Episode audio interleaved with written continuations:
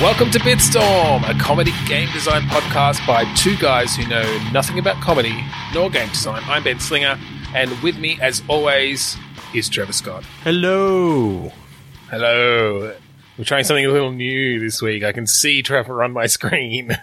We're doing some video chat. Um, usually we just have our lovely voices in each other's ears, but we decided to get our faces faces going.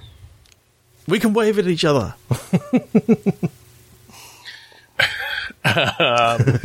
Anyway, welcome to episode, I believe, 110 of Bitstorm. Uh, I think we're just going to go ahead and do some click pitch. Yep. Just Let's just do some regular single word click pitch, I think. Click pitch. Regular, regular old click pitch. We've done it many times before, but for those who might just be joining us, Trevor, why don't you tell them about what click pitch is? Click pitch is a game where we've each got a random word generator in front of us. On the count of three, two, one, we're going to click refresh, get our words, and not look at Ben while he's making faces at me on the camera. uh, get our, get our words, mash them together, create a um, create a game design idea, That's why we're here. and then we'll throw it out and try it again. Yeah. I've got to put this Just pen do it. down and stop playing with it. We do it until we find the one game that we've been searching for. I think that's been our goal for the last 110 episodes. Maybe Still haven't we'll- reached it. Maybe we'll find it at episode 999, just before we hit a thousand. Do you think that's your prediction? Jesus. That's, uh, well, all right, I'll see you in, I don't know, tw- uh, what? How many years? 50? No, 20? I don't know. I'm not math good.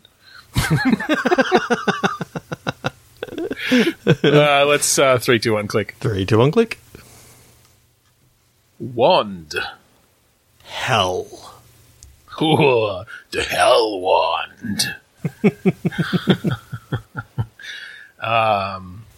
I, I'm seeing this as like a, a game where turns out the devil has always been like a wizard, and Ooh. he's um, actually lost his wand. Someone's someone's actually stolen the wand, and now it's like a race between heaven and hell to try and find this wand. So okay, so so the devil is a wizard. Yep. Can we can we dive into that a bit more? Like how? So instead of instead of him being a fallen angel, he's some sort of dark wizard.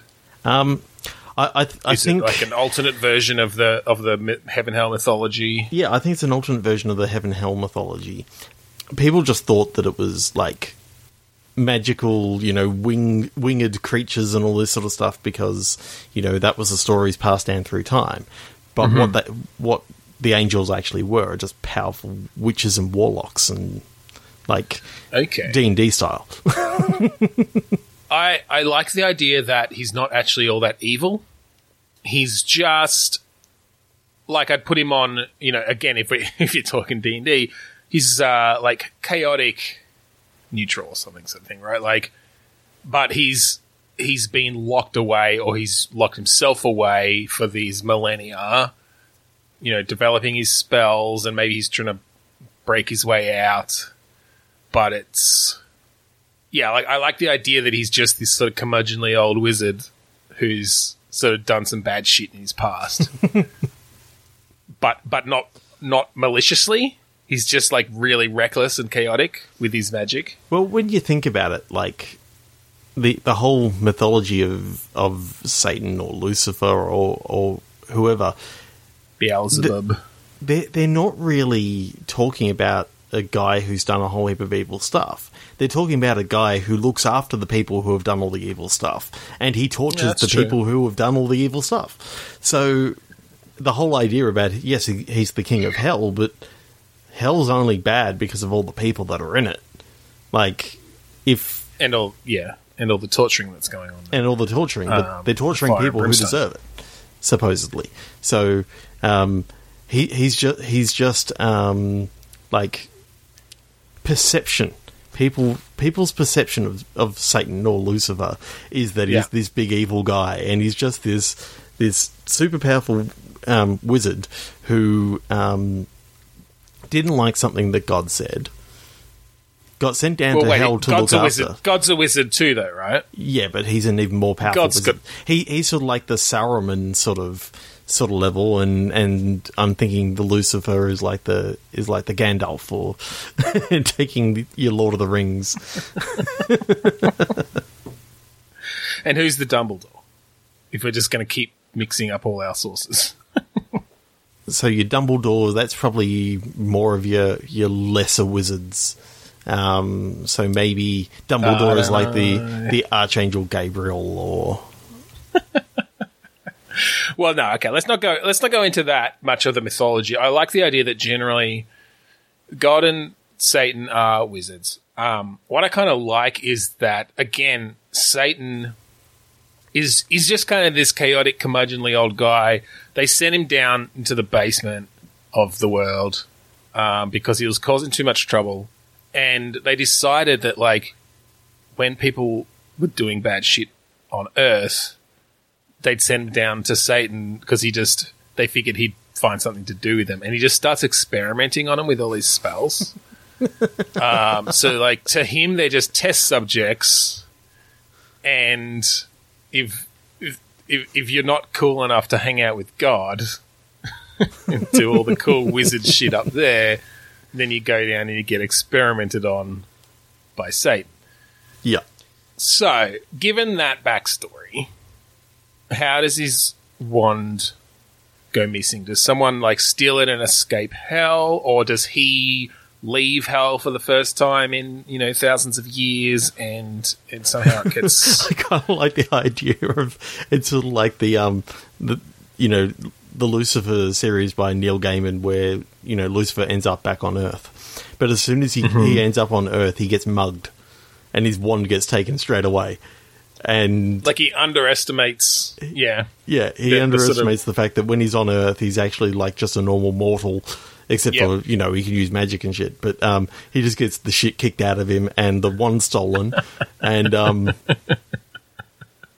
and so now it's just a. I'm, I'm picturing almost like a um, maybe a God of War style sort of um, mystical battle um, in which you're you're working your way up gradually, gradually powering yourself up through through collecting.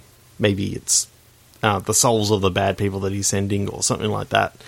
Um, that's So- leveling so wait, him up. who are you playing Satan? Yeah, I think so. Okay, so you're playing Satan, trying to get his wand back. Yep. Um, I think this bad person who's taken the wand has basically started warping reality. So you, when you're battling through New York, you start seeing some mystical sort of shit happening, it's- and oh, whatever, whatever fucking city you want. Then, um, in the Lucifer series by Neil Ga- Neil Gaiman, it was Los Angeles, but I'm like, I just wanted to take it somewhere else that wasn't there, and I thought, what's an iconic city that gets totally fucked up quite easily? the American media media has washed our brains. Fine then, it's Hobart. Anyway, that's just our go-to now when we need to not be in an American city, Hobart. or Sydney, or Okay, I like that. I like that as a God of Warish sort of thing. And so, what sort of? I guess you must have some innate powers, but is it that when you're in the mortal realm, like you're not used to using them there, or you have to like rebuild them in some way? Like, how are we going to do the whole bring you back to zero kind of trope of this powerful being to like to to make sure make this powerful being have to actually build stuff up? well, I think I think um, because he hasn't been on Earth for many years, and um, he was just reliant on on all his um, all his wand powers. Like um, what powers him up is basically souls, souls of the of the dead. If he if he captures them and he can sort of harness them to to do magics and shit. Okay, so that's also how he's become so powerful. Is like he was maybe just a like a delinquent wizard beforehand, and then they shoved him down in the basement and then started sending people to him. And over the millennia now, he's learned how to Harness. transmute transmute their souls into magical energy. Okay, I like that. So is that is that so? Does he just start killing people? Well, I'm thinking that um, you get beings that have been transformed into Beans? beings being transformed by by Can the it be beans? no. um, I, I'm thinking hellish sort of demonic, you know, creatures are, are being thrown at you, and you Yeah. find out later on in the game that it's actually the the guy who's got in charge of the wand has been converting like people into these into these demonic creatures. So the whole, the souls that you've actually been capturing are sometimes good people and that sort of stuff. And that's when you can have Right. like a maybe a breakdown sort of thing of you know you show that How many? Like What? the the level of evil that you've. No, I'm, I'm thinking Absorbed. more um, a breakdown of you know he realizes that he's actually been you know absorbing the the souls of these of these maybe good people. Oh, And he has a it. breakdown. He has a breakdown and and I thought you were saying it gives you a breakdown, like a statistical breakdown, saying thirteen you- Christians. yeah, yeah, by religion, exactly. Uh, they're all wrong. I don't think anybody worships God as a fucking wizard like that. I guess he kind of looks like one in a lot But of. well, I uh, think this could, this could be but- you know he sort of gets um, at that point you know when he realizes you can go down go down the path of now he starts you know harnessing the powers of the good and trying to convert these people back into Oh, that could be interesting because he's never had good people's souls to work with. Maybe he finds ways to to use that energy. and it becomes an even more powerful energy and he realizes Oh, you could have you could do some. I mean, it's a redemption sort of arc of, But I mean, I I was going to say, typically for this sort of game, it's a fairly black and white moral dilemma. But you could you could make it that the good soul stuff is more powerful, and you know, you at first you obviously just start getting it accidentally because you know good people are dying around you. But you can make the choice later on. It's like, oh shit, I could really use some more of that good stuff, and you just start killing um, good people. kind of like in Bioshock they had the Yeah. the ADAM that you could harvest from the from the little sisters or you could you could save them and get a little bit less of it. Um, yeah, that whole moral quandary. And you can sort of maybe have the two endings of you know the good ending is once once you find out what's been happening you can actually start um, going down a different path of or you can just go full on evil and and you know yeah. still, still go and kill everything that you can or you can go down Yeah, the path yeah. of trying to save all these people Yeah, so you do get a breakdown then. um, X percent of good people killed. Uh, yeah, no, I like this. I really actually like the idea of a God of War style game in the style of the mo- the most recent one, but set in like a city. yeah that's That- just gradually that's- being perverted by this thing so the further Yeah, you go exactly. into it like the more mystical and broken apart it becomes so Yeah, by the time yeah. that you get towards the end like the buildings are like floating land masses and all that sort of stuff you know it's sort of all broken Maybe, or maybe and- just like yeah, really sort of mutated and and you know jagged and Hell because I love the idea of uh you know even uh not quite a um Planet of the Apes thing because you know where you are, but just like the Statue of Liberty, the top of the Statue of Liberty, just like morphed through another building and in on its side, and you know in the later levels, it's sort of all Well, I'm, I'm sort of imagining that one of the big bosses that you come up against is like the Statue of Liberty, that's been like oh, Ghostbusters two style. yeah, except it's it's evil this time. so when you take it out, then you can actually crawl inside it and and Oh god, oh that'd be good. You get a big like mech level, you just stomping around in the Statue of Liberty. I'd love it if you could like knock it out. Um, like with a massive punch, it knocks over backwards. You get in it, and then the next level, um, you uh, you've got the uh, Statue of Liberty that are that's continually walking, and the mo- the whole level's like moving around, Oh, on on it, and you're you're like, inside it, and you've got like arms and that sort of stuff moving, and That'd be cool. I love, yeah, I like the idea of seeing out like through the eyes and through cracks in it, seeing the buildings going past, and really getting that sense of Yeah. of how huge it is, and it's like moving through the city. and you, you're literally taking out all these evil entities within within it that have basically Yeah. given it power. In this in this case, if you start converting them, then the power comes over to good, and you know you can start getting control and say, "This is where my bo- my mobile base has to go next." Oh, and then it, yeah, I like the idea that just early on, that just becomes your base. Then it's the Base center of operations, operations. they can literally move around the city. yeah, or maybe to like s- make sure it doesn't uh, s- stomp on anyone. You just have it out in the like in the ocean or the river or whatever it is that's around Manhattan. and it's just like moving around, just head above the water, torch above the water. Yeah, that's cool. I like that. All right, we got a lot out of that one. That was good. Three, two, one, right. click. Yeah. Facility. Humbug. Humbug. Sounds very Christmassy. Ah, humbug. Sounds very anti-Christmassy. Yeah. Well, it could just be a, a bug that hums. Well, a humbug is also a quite often a hard boiled lolly. Mm, that is true. I just saw that on. Yeah. so we could, we could think of like, ooh, have we gone down this path before? A Willy Wonka style We game. have We done have. some sort of Willy Wonka thing, but that's not to say we can't do a different one. yes.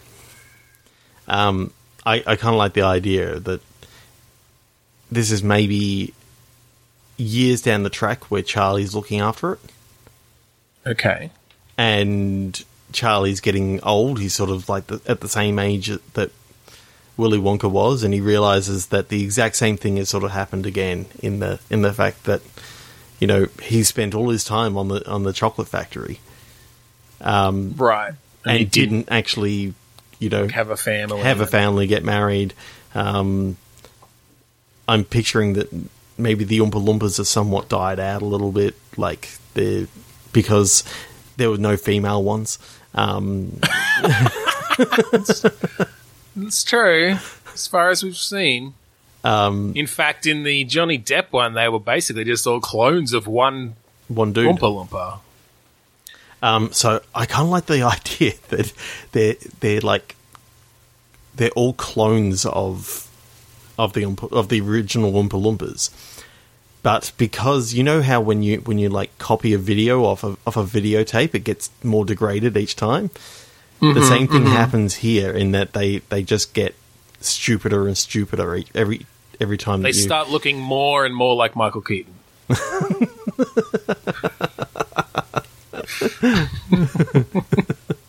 uh, you know, I like this. I like this idea of what the like next generation of the chocolate factory would look like, what Charlie has done with it over the decades. yeah Though I wonder if instead of him just not having had a family at all, I kind of like the idea of he got married but never had children, so he still doesn't have anyone to pass it on to. yeah But I like having the dynamic between him and his partner, a- and, like how Yeah. they're how they're dealing with it together and that sort of thing. or they found out after they after they um well maybe what you can find out is they actually had a tragedy in which you know their their child died died early so mm-hmm. it sort of put a put a bit of a fracture in their marriage and that sort of stuff you can Yeah. have like a little bit of animosity going on there and and you know something that's yeah, not really been not talked about perfect. and, It's not a perfect marriage. and it's not a perfect not a perfect factory anymore either.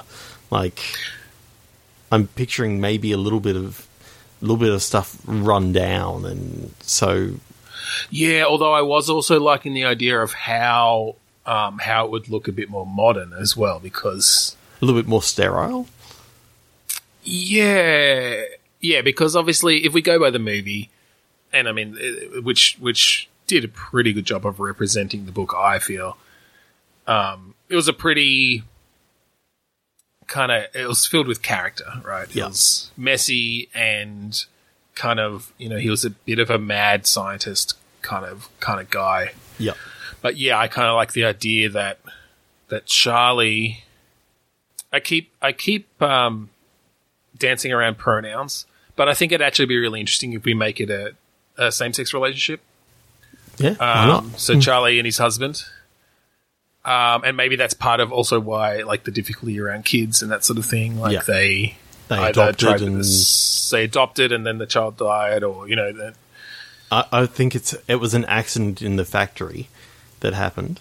Um, I Ooh, like yeah. I like the idea that the um, the husband is actually like the the inventor this time, and Charlie's more the marketing sort of guy. So, um, yeah, well, and more of the engineer maybe. yeah, um, eh, well, in that, in that he's more uh, sort of clinical and and specific about it, whereas his husband is is more creative and yeah, more inventive and coming up with new candies and new chocolate and yeah, and that sort of thing. And and then Charlie helps him bring that to life, but it's in a very regimented way, and that is why now the factory is. I mean, I guess I guess closer to a normal factory, except you still get all these elements of of wonder in there, just because that's necessary to make the types of things that Wonka makes. Now, did you ever did you ever read Charlie in the or Charlie in the Great Glass, Elevator, elevator, um, Yes, where they went yes. to went to the space station and all that sort of stuff? I Yeah. like the idea that Mm, and met the Vermicious Knids. Yes, I like the idea that the Vermicious Knids were like so, um, so traumatizing to him that like his his psyche broke a little bit. Like, um, I like the idea of oh, what what about that great glass elevator? And he just sort of he gets a bit um, Tenses up and- tenses up, and basically says.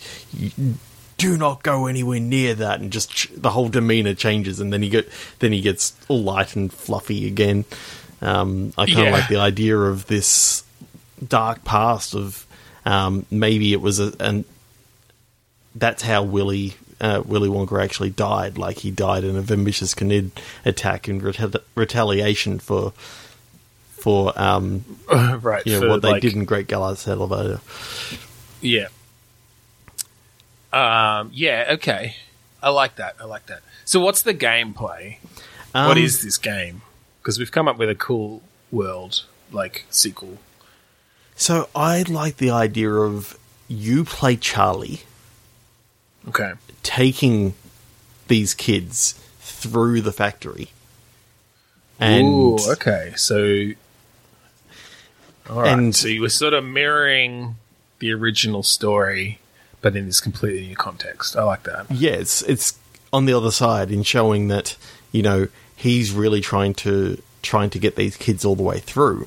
I think it's in in almost a um it's almost a jigsaw style style thing in in in the fact that um you know the each each one of these each one of these rooms are a test for one of the kids and Right. Charlie really wants these kids to make it through and you can sort of help them get through but if they if you know by what you sort of say in the dialogue and that sort of stuff you can you mm. can push them you got to test them in certain ways but if you push them too hard then they'll actually go and do the thing that you didn't want them to do which is Yeah. drink from drink from the chocolate river or or you know try to steal Well, yeah, we gotta we gotta come up with new ones, right?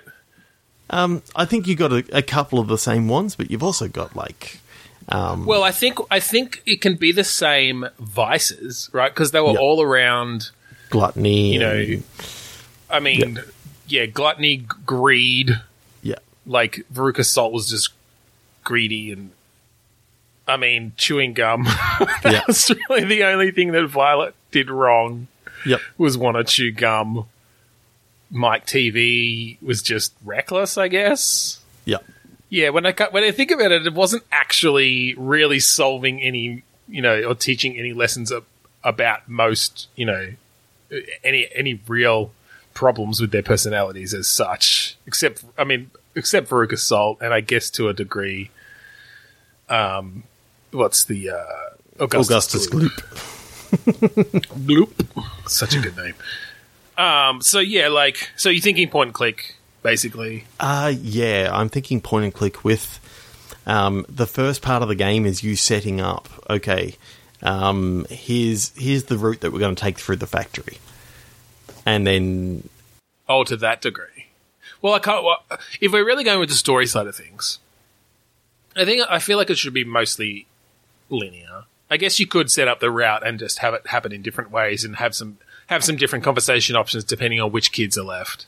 yeah, Uh, but I like the idea of of starting it like the opening scene is the kids coming in, but then we Oh, do yeah. flash. But then we do, do flashbacks. flashbacks. Yeah. To Charlie and his husband, like discussing it, like how are they going to do it? Like, why is he doing this again?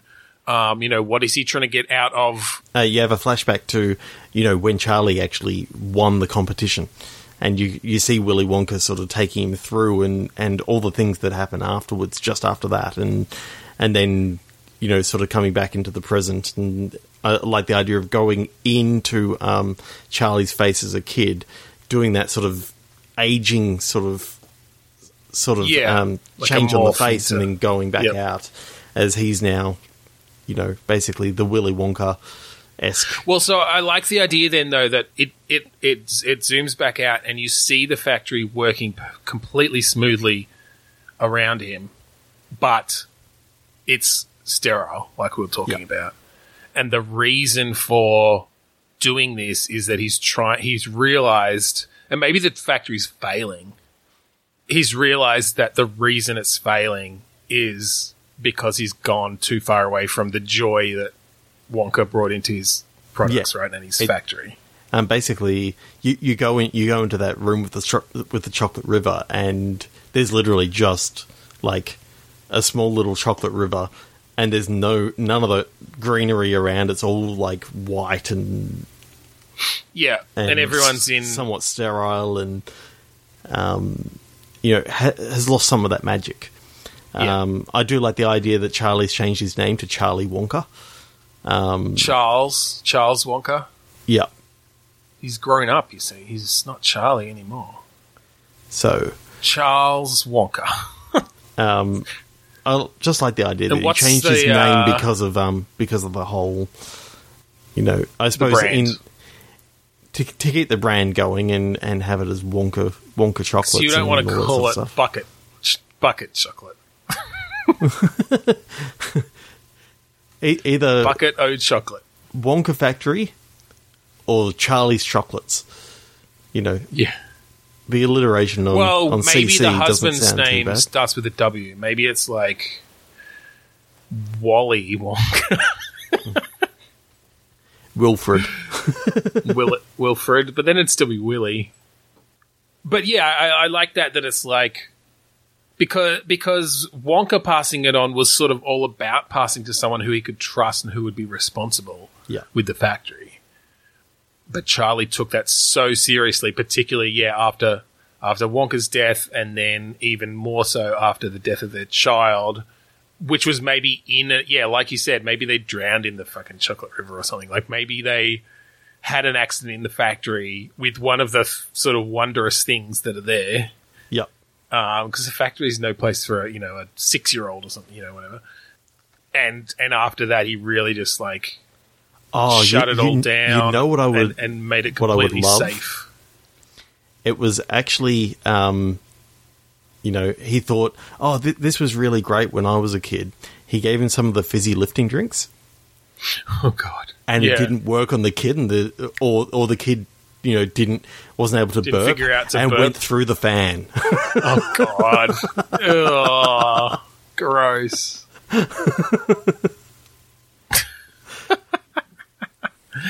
Uh, well, in the books, at least, definitely one of the Oompa Loompas just went into orbit because they they had fizzy lifting drinks yep Yeah. All right. Uh, so, and it's so, yeah, I guess the point is that this time it's going the other way. Like he's realized that, that he needs someone that's got that, that wonder and joy that Wonka had into adulthood. Hmm. And so he gets more teenagers in and he's looking for the teenager who exhibits that, you know?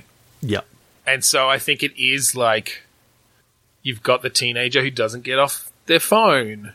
And maybe you teach them a lesson about, you know, not looking where they're going or paying attention to what's happening around them or something. You've got the kid who won't stop doing parkour. I don't know. You've got the The kid who won't stop talking about Fortnite. yeah, you've got the kid who you've got the one of the lessons is just like don't ever fucking dab again. Like just like just like bubblegum was the bad habit in the first one, dabbing. There's, every time this kid does something, he dabs, and it's just like eventually he, it's something takes his arms off. I don't know. I, I like the idea that Charlie's getting like a gradual twitch every time that he, he sees he sees the dab. He's just like, you know, he just can't stop his eye from from blinking. He just sort of covers it and just sort of rubs it in a bit and goes, "Okay." Finally, just pushes the kid into the into the river. You know what? This should. I, you know what? I we've never done this before. I don't think. I, I feel like maybe this should be an FMV game. a full motion video game. Jesus Christ! Yeah. I don't know. I feel like just you were talking about some real sort of acting and stuff there. And I'm like, oh, maybe we should just like. this Or is you just like a branching and- story.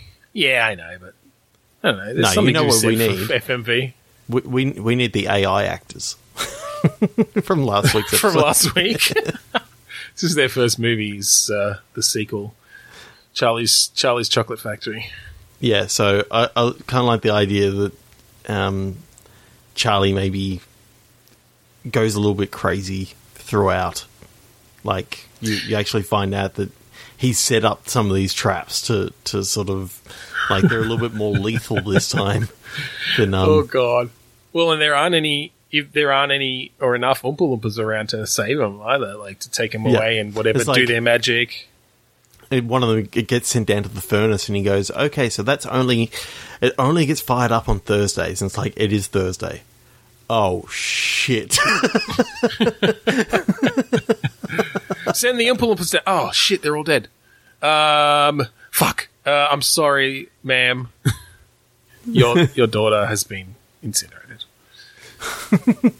You can have a the, the lifetime door supply of opens chocolate. up and you hear the screaming it's like oh my god it burns and shuts again oh God, started to turn into a real horror game. yeah, three two one click Um, well, I ju- let's just let's just wrap it up with. I think narratively, I don't know if we do go full horror, but I do like the idea of yeah, like testing these kids and and the discussions with Char- like between Charlie and his husband, and they sort of they make up because they you know they they have drifted apart since the death of their child, but i'm just they help, wondering they help each other a, through the whole throughout the whole tour and and I don't know find a new adoptive daughter or something yeah, to give I, the i'm just wondering with whether the um like because they've got the cloning technology whether they've actually tried cloning their um their Themselves? son or their son or daughter right, whether but it only whether, works on Oompa Loompas. whether Charlie's been trying to do it and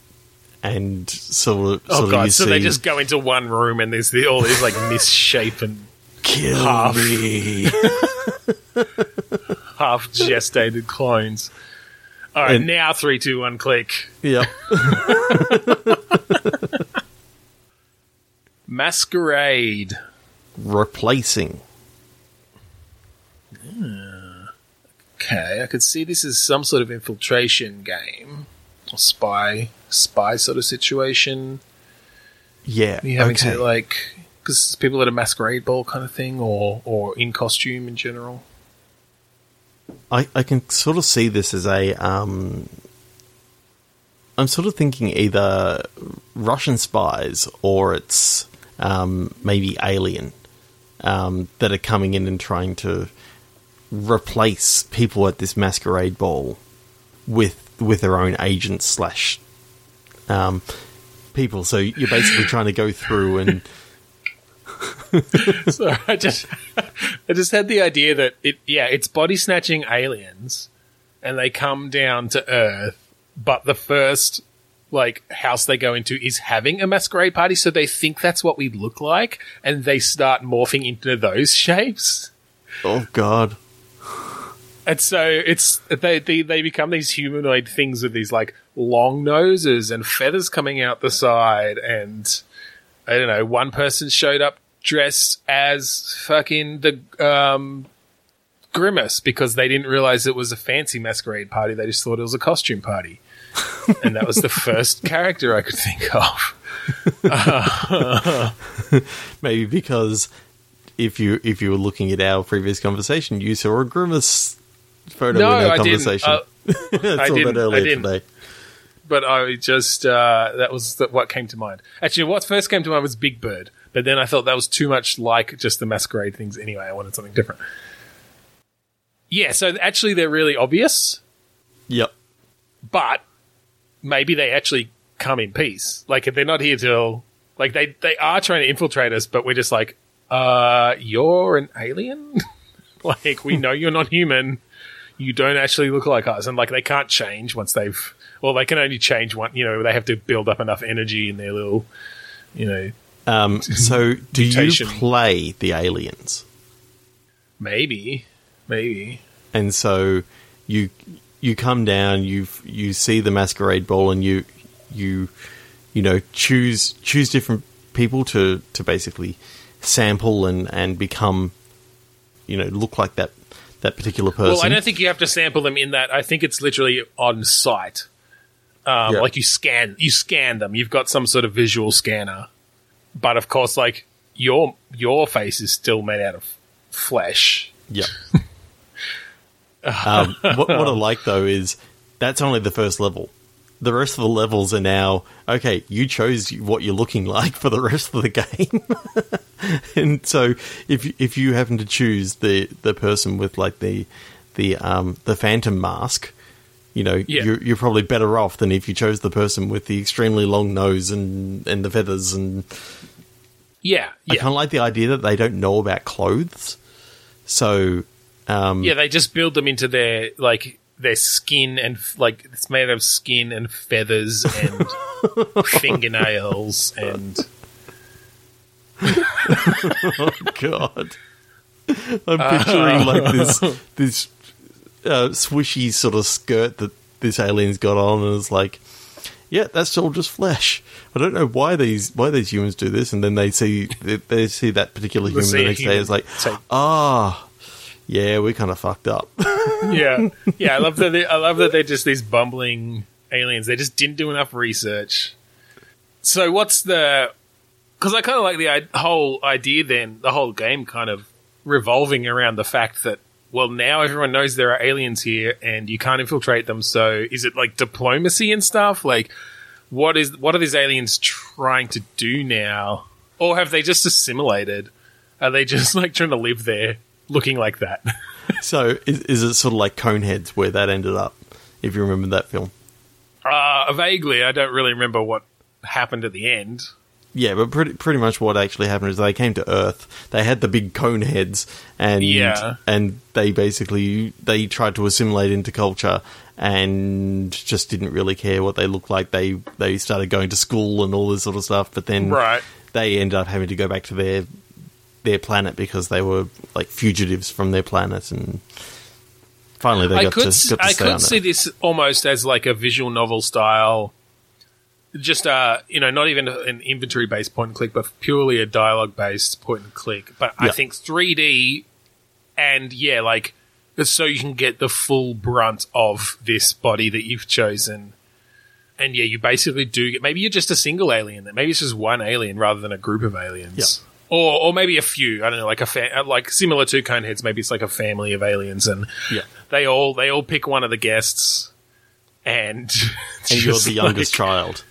morph grotesquely, yeah, into. uh Yeah, I'm, I'm just looking at some like masquerade masks here, and like some of them have big horns, and obviously most of them cover the eyes, so they're going to have definitely weird markings and protrusions around their eye area. Yep. But yeah, noses and feathers, and I really, I really want to see a 3D artist like put that together. With some great subsurface scattering all over it to make it really look like skin. Oh. Um, get that cartilage in the nose feeling right, you know. Yeah, I like I, I can I can see like a fight breaking out and like you know they get punched in the mask area and Oh. like green green blood starts trickling down from the mask, and it's like, oh, it's actually part of their face. Well, not to mention their, not like, not to mention the rest of their body. If they're basically like have a tuxedo melded into their skin, yep, um, they're just nude all the time. they're nude all the time. It just looks like they're clothed. Yeah. all right, three, two, one, click. yeah. Calculation. Graphite. Hmm. So you use a pencil. You are a pencil. Okay. You're a, So- you're a scientist in a world of office supplies. and you use your butt, which is you use which, a, you which use is a tiny human. You use a tiny human to do your calculations. No, I, I like the like the idea that like the um the entire pencil like legs are coming off just um like the eraser part is like where the head is and Okay. The butt is is where the um where the grey lead part is. So I'm Mm-hmm. just picturing like this graphic of of them like grinding out like words and calculations and stuff. Having Oh, to totally. squat down a bit just to grind out like And he has to do like plus five. he has to do an he has to do an ellipses and he just starts twerking.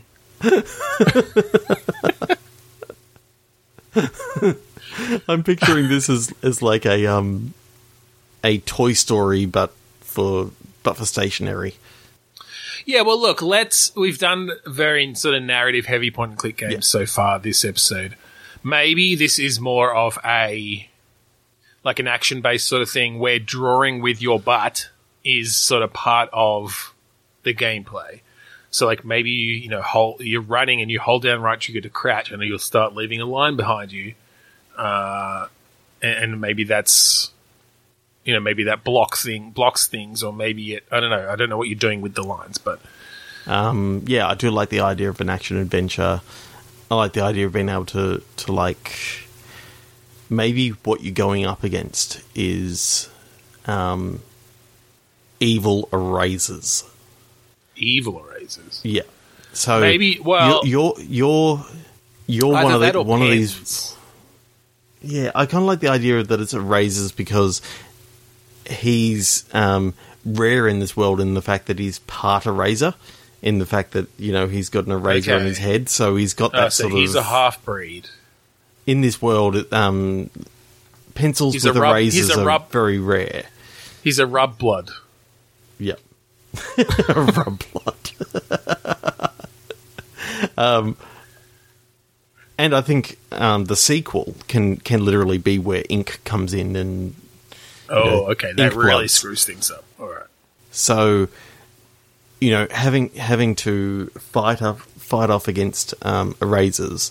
One of the things that erasers have to do is like rub out graphite whenever whenever you sort of do it. So Well, you can okay, okay. sort of use Maybe- graphite as you put put some graphite down on the ground and hide, and it's sort of like a stealth sort of thing that you're hiding behind Okay, a corner. I the like erasers come up, start rubbing it out, and you can sort of sneak off and and create Okay, another. but, uh, dis- but mate, I was also thinking that, uh, and I don't know if this is if we make this science based alternative to some sort of magic, but I like the idea that drawing certain symbols on the ground will cast, will like cast attacks.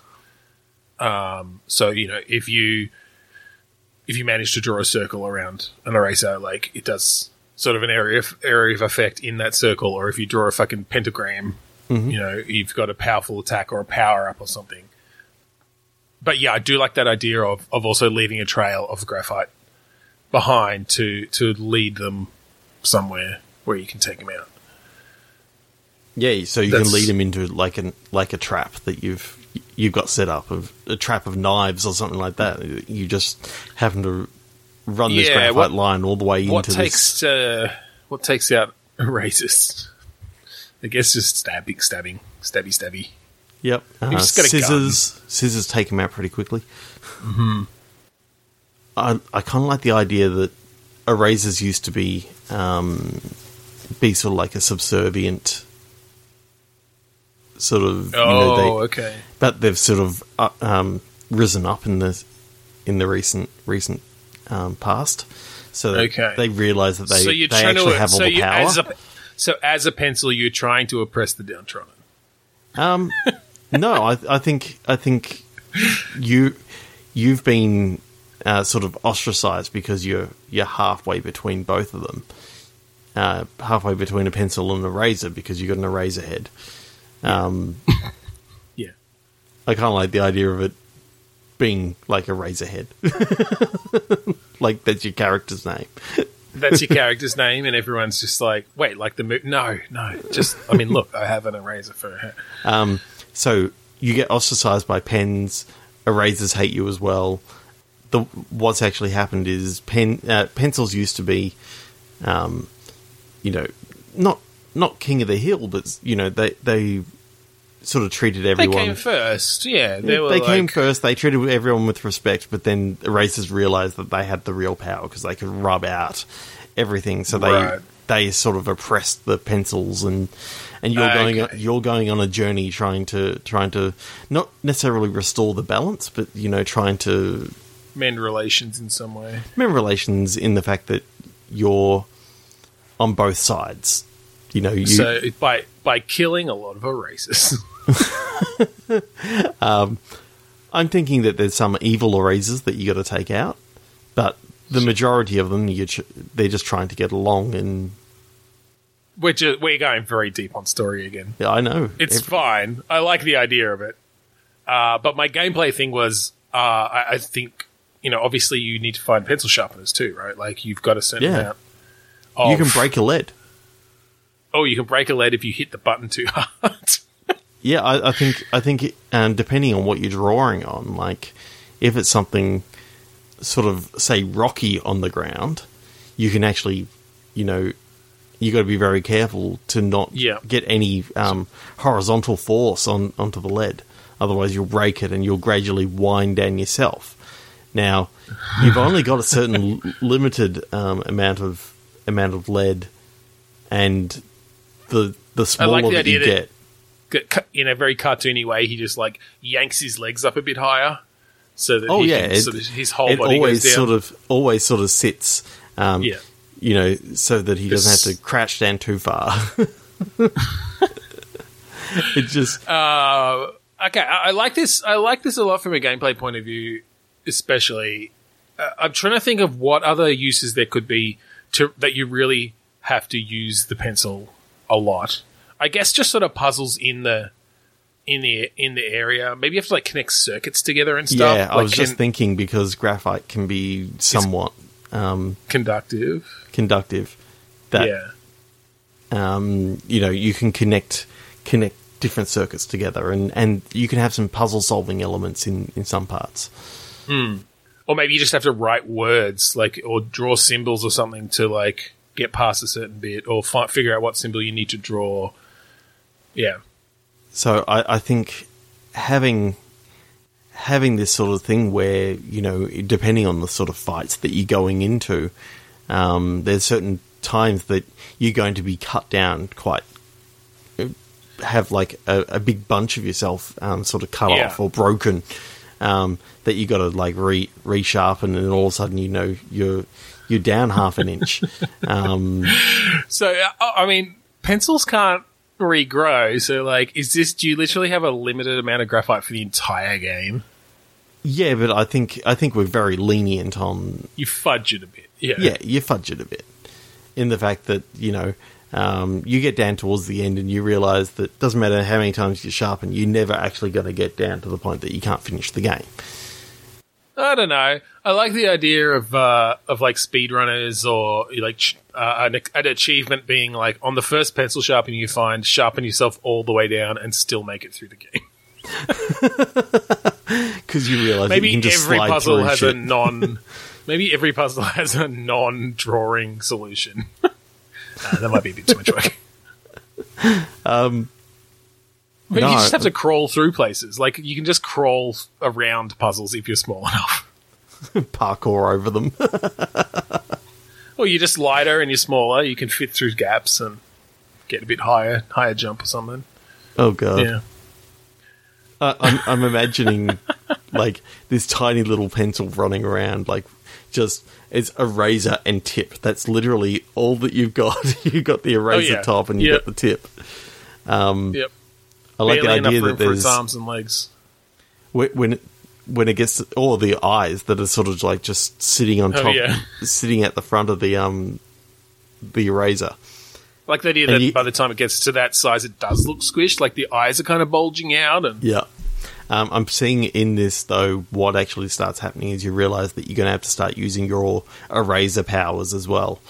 So breaking circuits and yeah, and yeah, stuff yeah, to- that's good actually. to get Wow, out. Yeah, after after you manage to get into this place and you you basically set this base to explode. Now, as you're running out, you know any circuit that you've sort of done along the way, you got to sort of you know erase, and you're finding yourself that you you're shrinking from the top and the bottom from both ends. from both ends. but I think what can actually happen is there's a doctor who can perform a pencilectomy. Right. You get a Um, donor, a donor pencil. They can basically, um, yeah, you you can effectively, you know, get get your mind transferred into into a blank, a blank. Um, Oh, I kind of like the idea that they just like cut, like cut you in half and glue on a ch- glue a chunk of pencil in between. oh, so that you know, when you, you get down to like? that, so when you get down to that bit, you like are a different color of of lead. Um, they managed to t- extract your essence and put it into one of those refillable grey lead pencils that you now got. So you the, to like tap yourself on the head, bonk, bonk, bonk, bonk, to like get the lead down. Oh, I like that. I feel like the controls could be really interesting too, because I'm kind of picturing, analog drawing controls. well, sort of, in that I think if you like hold down the right trigger, he crouches and just puts the tip of his butt on the ground, and then if you if you use the right thumbstick, he kind of rotates in a circle around himself.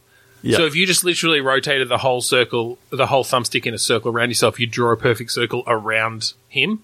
Yeah. Um, so basically, it's controlling the direction that your butt is facing, and so and then as you walk, so like if you walk sort of upper left and held the thumbstick down, like lower right, then he'd be dr- like drawing a line up in that direction, that sort of thing.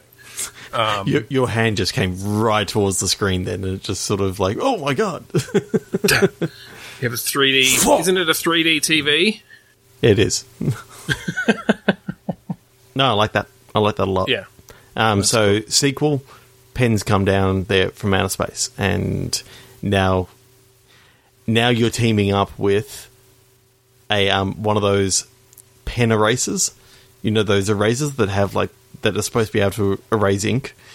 But what they what they God. what they do is they they normally rip up rip up paper, and it's basically, you know, in the sequel the the um the whole thing is that almost like uh, Sonic Two, where it was Sonic and Tails. This time it's a razor head and a razor. A razor head and a razor. Okay. Um, I was really trying to think of a good pun around pens, but uh, I could not think of it. Oh, in, it could be Independence Day.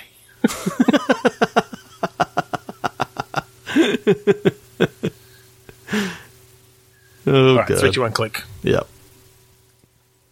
Marksman. Message. Okay, I like that.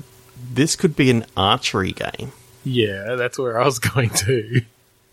but you're Go a postman. Yeah, I was going to say basically that same sort of thing that you because I like I I got this image in mind of like someone pays you to send a letter to Joey in like over there, you know, a few blocks over, and you have to aim it so an arrow like lands directly in front of him, sticks into the wall, and the and the the paper just like the scroll just like unra- unravels in front of him. It's got Yeah. the message on it. Uh, I do kind of like the idea of, a, of an archery game where your goal is to just miss the people. um, That's kind of cool. it's sort of like Paperboy in the way that you know you you sort of you're going along and you you got a continuous speed in which you're going along. But it's like okay, uh, okay, I gotta gotta put this paper here, this message here. you're firing it into into people's yards and shit. Um, yeah, okay, I like that. So, so you just get points. Okay, this could be a really cool VR game. yeah, Um, obviously, you're on the back of a truck. Um, archery works quite well in VR, but yeah, having to like pick up the right type of thing and then pull it back and and yeah, hit a target correctly with it. So um, if it's letters, you, you have to hit. Um, you really have to be able to hit the mail slot. Like Well, that's like top points. That's like Yeah. that's the goal. Is yeah, fire it straight through the mail slot or into a mailbox maybe. Um, but you know, if you hit the door, you still get pretty good points. If you smash a window, not as many. You know, if it just goes on the grass, even less. If it if it goes into a pile of dog shit, bonus points. Um, and if you skewer a guy through the head, you're kind of not going to get any money for that. well, I think uh, I think in the in the sort of true mode of the game, it's almost a you know point blank style. You've got like three strikes and you're out. So if you if you kill people or, or hit people three times, then like it's you have you haven't made it through the mission. But I Uh, or like, the I like the idea that um, you it's continually moving down. You've got things that are coming up um, next in the quill of of where they need to go, but Yep. You realize, oh crap, there was actually another message for this house three houses back. Okay, reach and Yeah, and you can. yeah, totally. Launch it. Yeah, I kind of I like the idea that you've got. Um, I mean, it's hard to sort through a bunch of stuff in VR, but if you have these letters with big numbers on them um, that have to match up and go to the right house, Well, I think when you pick up a letter, what it what it actually does is highlights the house. Right? Yeah, I, I guess it's just you don't want to make it too easy to to miss houses that you've already gone past. yeah. I, I, I like the idea that you know you sort of get a, a a sense of an eagle vision sort of thing in that that house is now um, highlighted, so you turn around and you go, "Oh crap, it's all the way back there."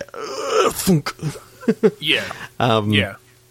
So for newspapers, do you have like a bazooka or a t-shirt cannon, but fires out newspapers? Yeah, I reckon so.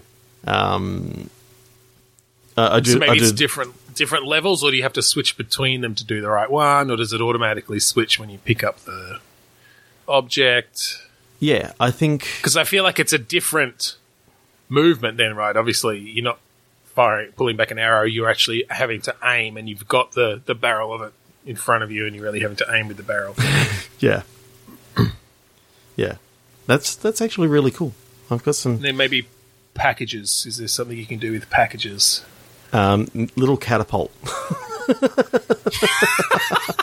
or trebuchet. No, I, yeah, I like that actually because you have to like set it up ahead of time. So like you're not going to have many packages in a run, but it's like you check first. You've got all right. I've got a package for number five, number ten, number twelve. So it's like all right, load it up with package number five for number five. You're driving down. You do a bunch of letters. You do a couple of newspapers. It's like all right, five coming up and fire. But you have got to time it ahead well enough that it's going to you know, flip, do its thing, fire over, and it's like, oh, okay, shit, all right, well, we don't have one coming up till number 10, so I'll fire off a few more letters. All right, load up number 10. And then, Oh, yeah. Newspaper, quick, quickly grab the um the t-shirt cannon or the newspaper cannon and yeah, yeah, they got a, they've got a subscription. Yeah. on the roof. Um, that's no point. um, Yeah. what what I like is if you've actually missed anything, you can get the guy driving to go around the block and come back. But you know, the best It's the like best way is less points depending on which lap you're on or something. Yeah.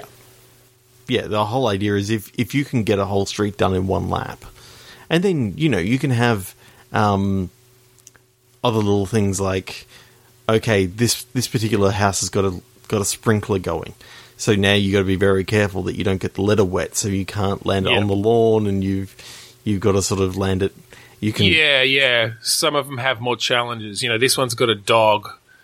Um, Yep. So you Uh, know so- that if you don't if you don't get it perfect, or maybe you can like distract the dog. Maybe you can like fire out a a steak on one side of the lawn and and then throw the paper on the other. But but then again, some dogs, um, depending on the breed, you know, maybe bring the paper in for their master, so you want to get it close to them so that um, you know you don't launch launch it onto the roof and the dog can't get it, and therefore the um, therefore the That's true. their master That's doesn't true. get it. And Actually, yeah, maybe you get like super bonus points if you launch it just right that the dog can catch it in midair. can catch it in midair and then run inside. Yeah. That'd be cool. Yeah. Um, but yeah, parcels you're trying to land out on on like the doorstep. Um, Like on the doorstep. Yep. Papers either in the newspaper slot of of the mailbox. Yeah. You you try and actually land it in that in that top top little part, or directly at Yeah. a dog that can catch it, um, Yeah. Or maybe on the welcome mat. or even on the welcome mat, But if they've got a, Like a bounce it off the package and a um and a um and a newspaper, you know, you got to sort of time it that you go, okay, they've got a newspaper. I'll fire off that now, then fire off the catapult, then fire off the letter into the into the Well, letterbox, and Yeah, you got to get the timing right. Yeah, I think the yeah, I think you'd have to be pretty lenient on the packages because the timing is going to be so off. I think you get pretty good points even if you just get it into the right the yard of the right house. Um, but obviously, yeah, like there's a radius. Like the closer to the doorstep to the front door, the more points. Especially because it's kind of like a um you know you get a weight and a power that you can put onto it so if it's a if it's a really um really Right, you uh, have to look at the label. Yeah, see the the weight of the package see the weight, see if it's fragile or not. I wonder if you have other options. Can you have to wrap it in bubble wrap or something? I'm picturing Oh, you there's put a lot of potential there. you, you put the you put the um you put the angle right down but the power right up and it just um, this really heavy package just crushes the door. Crushes the dog. you, you you want to try and land the um land the fragile glass package on onto the um onto the grass that's a little bit softer, or into Yeah, the onto a, like a, a nice flower bed or something. Yeah. no that's really oh, cool. that's that's cool. I feel like I could make that game. Like I feel like that's simple enough as well that that's totally one to develop. So I always like when we come up with ideas like that. Yep. So that's that's a lot of fun. All right. So let's. I think let's we'll leave it actually there have tonight. A quick little chat. That okay. before the next episode is released, we Mm-hmm. will have competed in the Global Game Jam. This is true. This is true. We uh, from the weekend of the 25th and 27th, the Global Game Jam is on, and we shall be at the Melbourne site, uh, run as usual by the wonderful Giselle Rosman, who has been on the show, uh, and uh, we're very excited.